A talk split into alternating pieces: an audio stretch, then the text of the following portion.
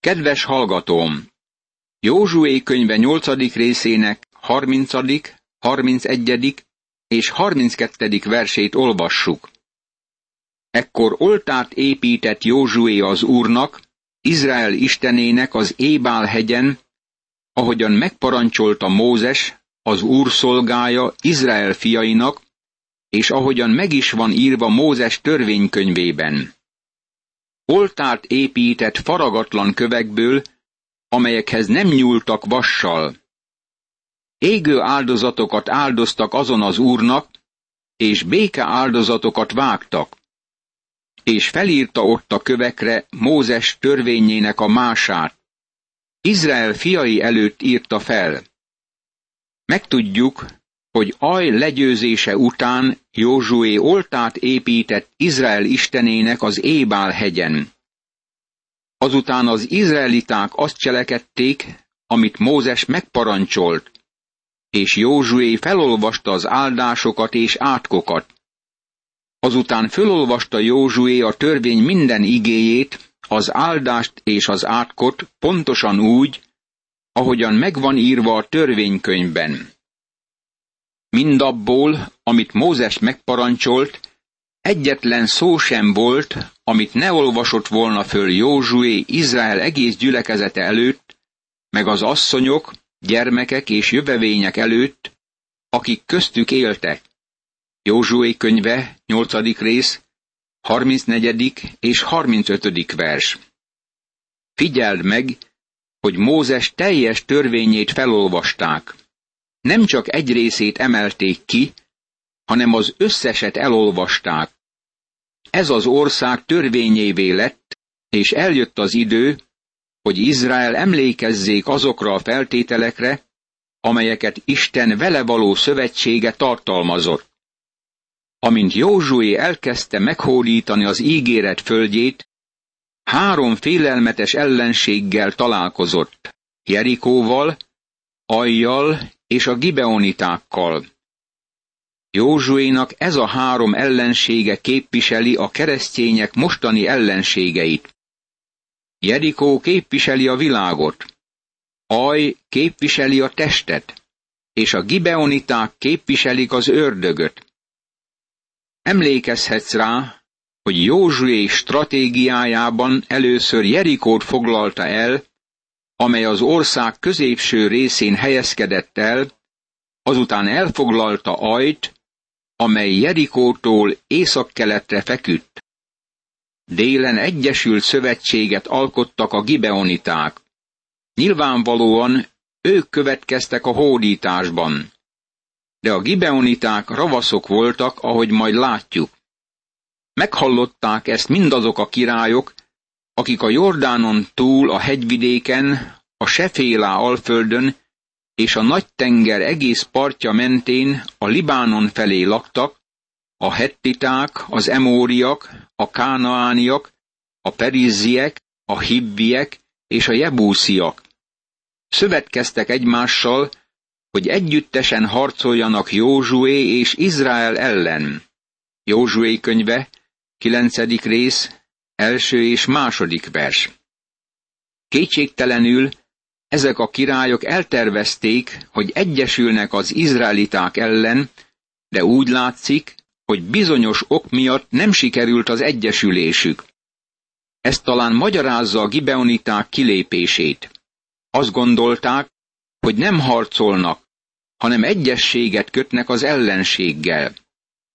De meghallották Gibeon lakói, hogy mit tett Józsué Jerikóval és Ajvárosával, ezért ők cselhez folyamodtak. Elindultak, és így szerelték föl magukat. Elnyűjt zsákokat szereztek szamaraikra, meg elnyűjt, megrepedezett és összekötözött boros tömlőket, a lábukra elnyűjt és foltozott sarukat, magukra pedig elnyűjt ruhát. Utra való kenyerük is mind száraz és csupa morzsa volt. Így mentek Józsuéhoz a táborba, Gilgálba, és ezt mondták neki meg az izraelieknek. Messze földről jöttünk, kössetek most szövetséget velünk. Az izraeliek azonban ezt mondták a hibbieknek. Hát, ha köztünk laktok, hogyan köthetnénk akkor veletek szövetséget? Azok ezt mondták Józsuénak. Szolgáid vagyunk. Józsué azonban megkérdezte, kik vagytok és honnan jöttök? Azok ezt felelték neki. Igen messze földről jöttek szolgáid, Istenednek az Úrnak nevéért, mert hallottuk hírét és mindazt, amit Egyiptomban vitt véghez. Józsué könyve, 9. rész, harmadik verstől a kilencedik versig. A gibeoniták nagyon rabaszok voltak, és hazugságból éltek. Színlelték, hogy távoli ország követei, amikor valójában Jeruzsálemtől néhány kilométernyi távolságban éltek. Azt mondták Józsuénak, hogy valójában az élő és igaz Istent akarják imádni. Aztán felhívták Józsué figyelmét arra, hogy ha addig nem vette volna észre, régiek a zsákjaik és borostömlőik, elavultak a cipőik, elnyűttek a ruháik, és gondozatlan a szakálluk. Mindez hamisság volt, de Józsué nem vette észre.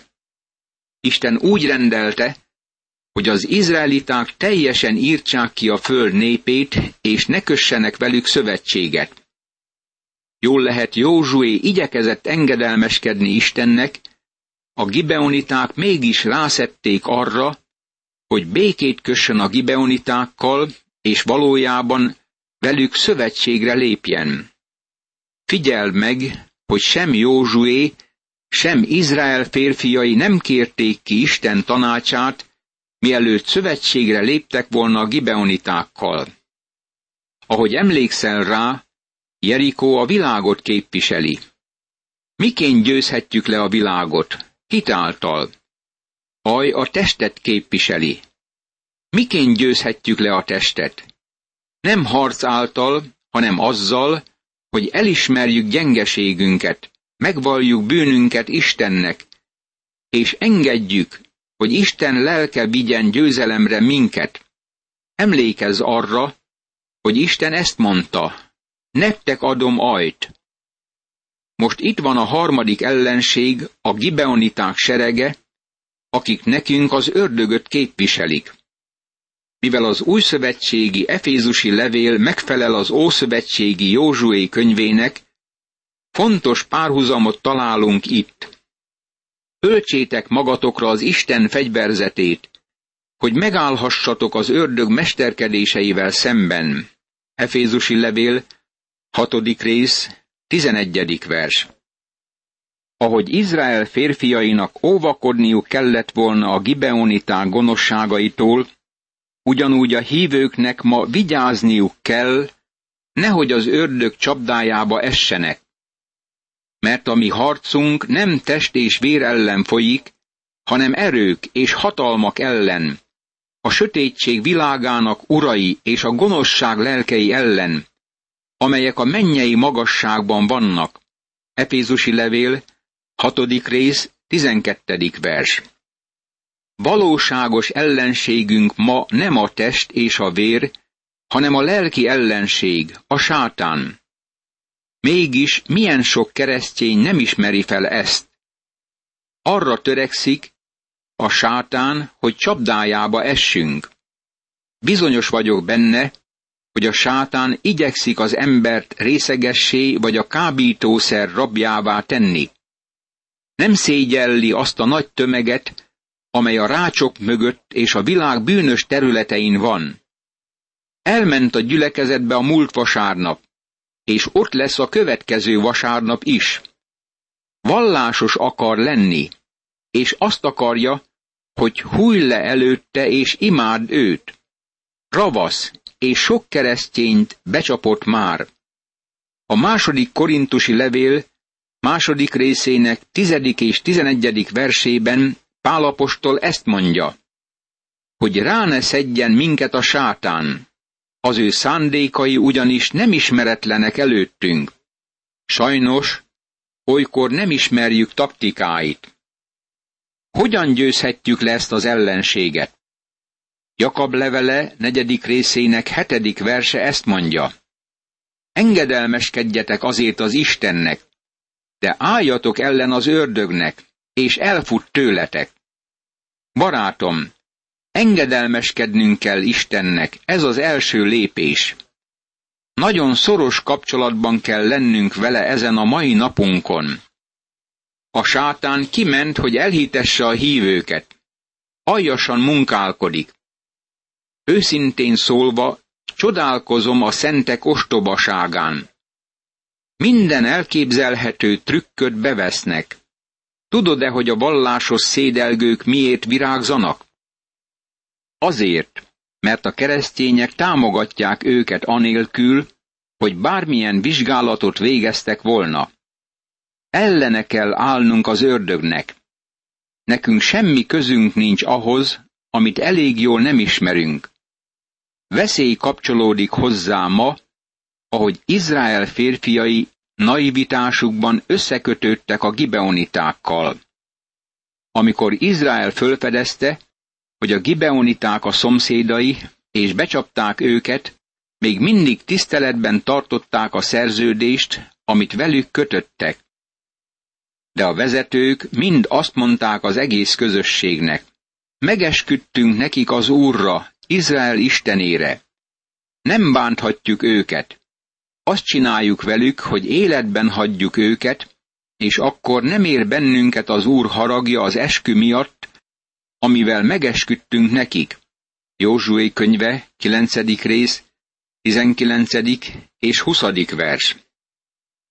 Az egyességet tiszteletben tartották, jól lehet ilyen körülmények között kötötték.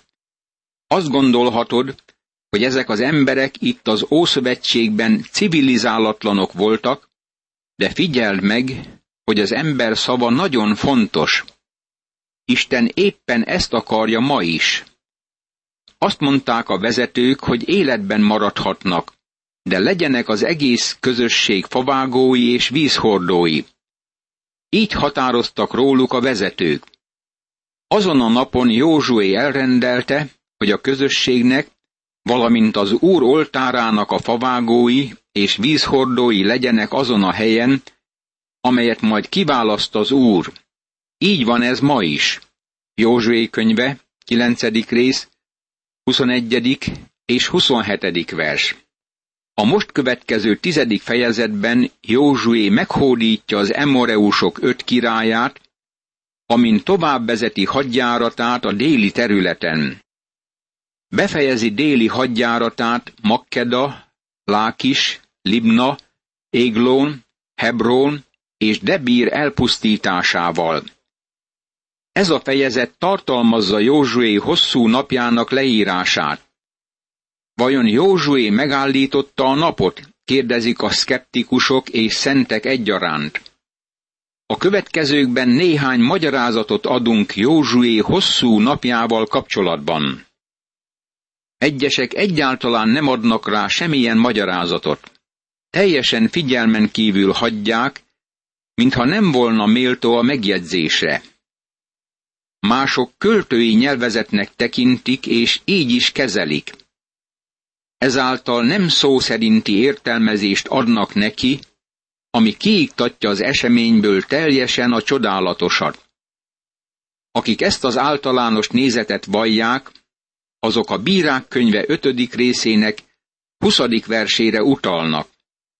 Az égből harcoltak a csillagok, pályájukról harcoltak siserával.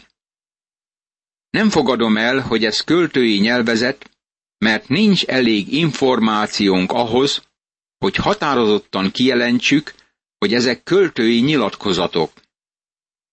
Ez emlékeztet minket a régi közmondásra, hogy a költői nyelvezet olykor prózai hazugság. Mások ezt csodatöredéknek nevezik. A hangsúlyt a tizenharmadik versre helyezik. Egyesek elfogadják, hogy Isten megállította az egész naprendszert.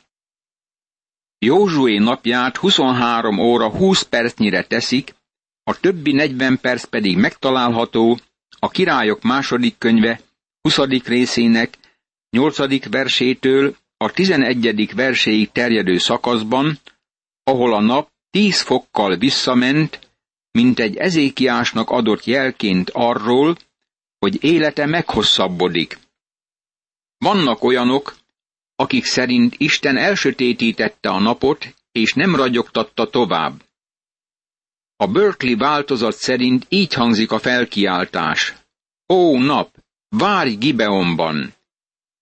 Egy másik fordítás széljegyzetében ez olvasható. Nap, légy néma! Az egyik nemzetközi enciklopédia szerzője ezt az álláspontot teszi magáévá. Józsué erőltetett menetelést végzett egész éjszaka, mintegy 65 kilométert, megtámadta hátulról az ellenséget, és hirtelen lecsapott rájuk. Július volt és igen meleg. Józsué nem akart több napot, hanem több árnyékra volt szüksége. A negyedik és ötödik változat kombinációja látszik a legjobb magyarázatnak. Józsuénak több világosságra és kevesebb melegre volt szüksége. Isten eltakarta a napot egy jégviharral. Isten lelassította a földet. A Gibeonban jelzi, hogy a nap közvetlenül fölötte állt, és a hold ment lefelé az ajjállón völgyben. Ez mindenképpen csoda volt. E fejezetben minden cselekmény hátterében áll az a szerződés, amit Józsué kötött a gibeonitákkal. Természetesen nem kellett volna egyességre lépnie velük, de mivel ezt tette, kötelezőnek tartotta magára nézve.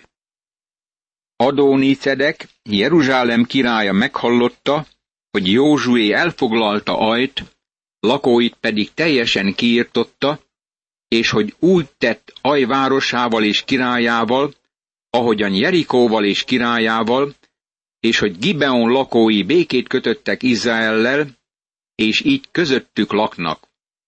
Ezért nagyon megijedt, hiszen Gibeon nagyváros volt, akár csak egy királyi város, sőt nagyobb volt Ajnál, és csupa vitéz férfiak laktak benne. Adónicedek, Jeruzsálem királya tehát ezt az üzenetet küldte Hóhámnak, Hebrón királyának, Pirámnak, Jarmút királyának, Jáfiának, Lákis királyának és Debírnek, Eglón királyának. Jöjjetek hozzám, segítsetek nekem, és verjük meg Gibeont, mert békét kötött Józsuéval és Izrael fiaival. Józsué könyve, tizedik rész, első verstől a negyedik versig. Ezek a királyok meghallották, hogy Gibeon szerződést kötött Izraellel, ezért meg akarták támadni őket, hogy elpusztítsák. Erre összegyűlt, és felvonult az emóriak öt királya, Jeruzsálem királya, Hebrón királya, Jarmút királya, Lákis királya és Eglón királya, ők maguk és egész táboruk. Tábort ütöttek Gibeon alatt, és harcoltak ellene. Józsué könyve, tizedik rész, ötödik vers. Mit cselekszenek ezek a gibeoniták? Akkor a gibeóniak ezt az üzenetet küldték Józsuénak a Gilgáli táborba. Ne hagyd cserben szolgáidat! Gyere föl hozzánk gyorsan és szabadíts meg! Segíts rajtunk, mert a hegyvidéken lakó emóriak királyai összefogtak ellenünk. Józsué könyve, tizedik rész, hatodik vers. SOS jelzést küldtek Józsuénak, hogy segítsen rajtuk minél hamarabb. Erre fölvonult Józsué Gilgálból egész hadseregével, valamennyi vitéz harcosával. Az úr ezt mondta Józsuénak, ne félj tőlük, mert a kezedbe adom őket. Senki sem állhat meg közülük előtted. Józsué hirtelen rájuk tört, miután egész éjszaka menetelt Gilgálból. Józsué könyve, tizedik rész, hetedik, nyolcadik és kilencedik vers. Józsué segítségükre sietett, azt hiszem két ok miatt is. Először a szerződés miatt kötelességének érezte a segítségnyújtást. Másodszor megkapta azt a parancsot, hogy pusztítsa ki az ellenséget az országból. Hadserege utánuk erett. A meglepetésszerű támadás taktikáját alkalmazta, és az Úr kipusztította az ellenséget Izrael előtt. Amikor az Úr Izrael fiai kezébe adta az emóriakat, Józsué az Úrhoz szólt, és ezt mondta Izrael jelenlétében. Nap, maradj veszte Gibeonban, te is hold az ajánlón völgyben. És veszteg maradt a nap, megállott a hold is, míg ellenségein bosszút állt a nép. Megvan ez írva a Jásár könyvében. Megállt a nap az ég közepén, nem sietett lenyugodni egy teljes napig. Nem volt ilyen nap sem azelőtt, sem azután, hogy emberi szóra így hallgatott volna az Úr, mert az Úr harcolt Izraelért. Józsué könyve, tizedik rész, tizenkettedik, tizenharmadik és tizennegyedik vers. Már tárgyaltuk Józsué hosszú napjának különböző magyarázatait e fejezet bevezetésében. Józsué könyve tizedik részének tizenkettedik verse szerint azt hiszem, hogy Isten állította le az egész naprendszert, hogy végrehajtsa ezt a csodát. A nap néma maradt. Józsué több nappali fényt akart a harchoz, ezért Isten megállította a naprendszert, és lecsökkentette a nap hőségét egy jégesővel. Imádkozzunk! Hatalmas Istenem! Köszönöm, hogy minden erő a rendelkezésedre áll ahhoz, hogy véghez vidd akaratodat a világban, és segíts a te gyermekeidnek, így nekem is. Szeretnék bízni rendületlenül benned minden körülmények között, hogy így megdicsőítsd neved életemben az Úr Jézus Krisztus által. Ámen.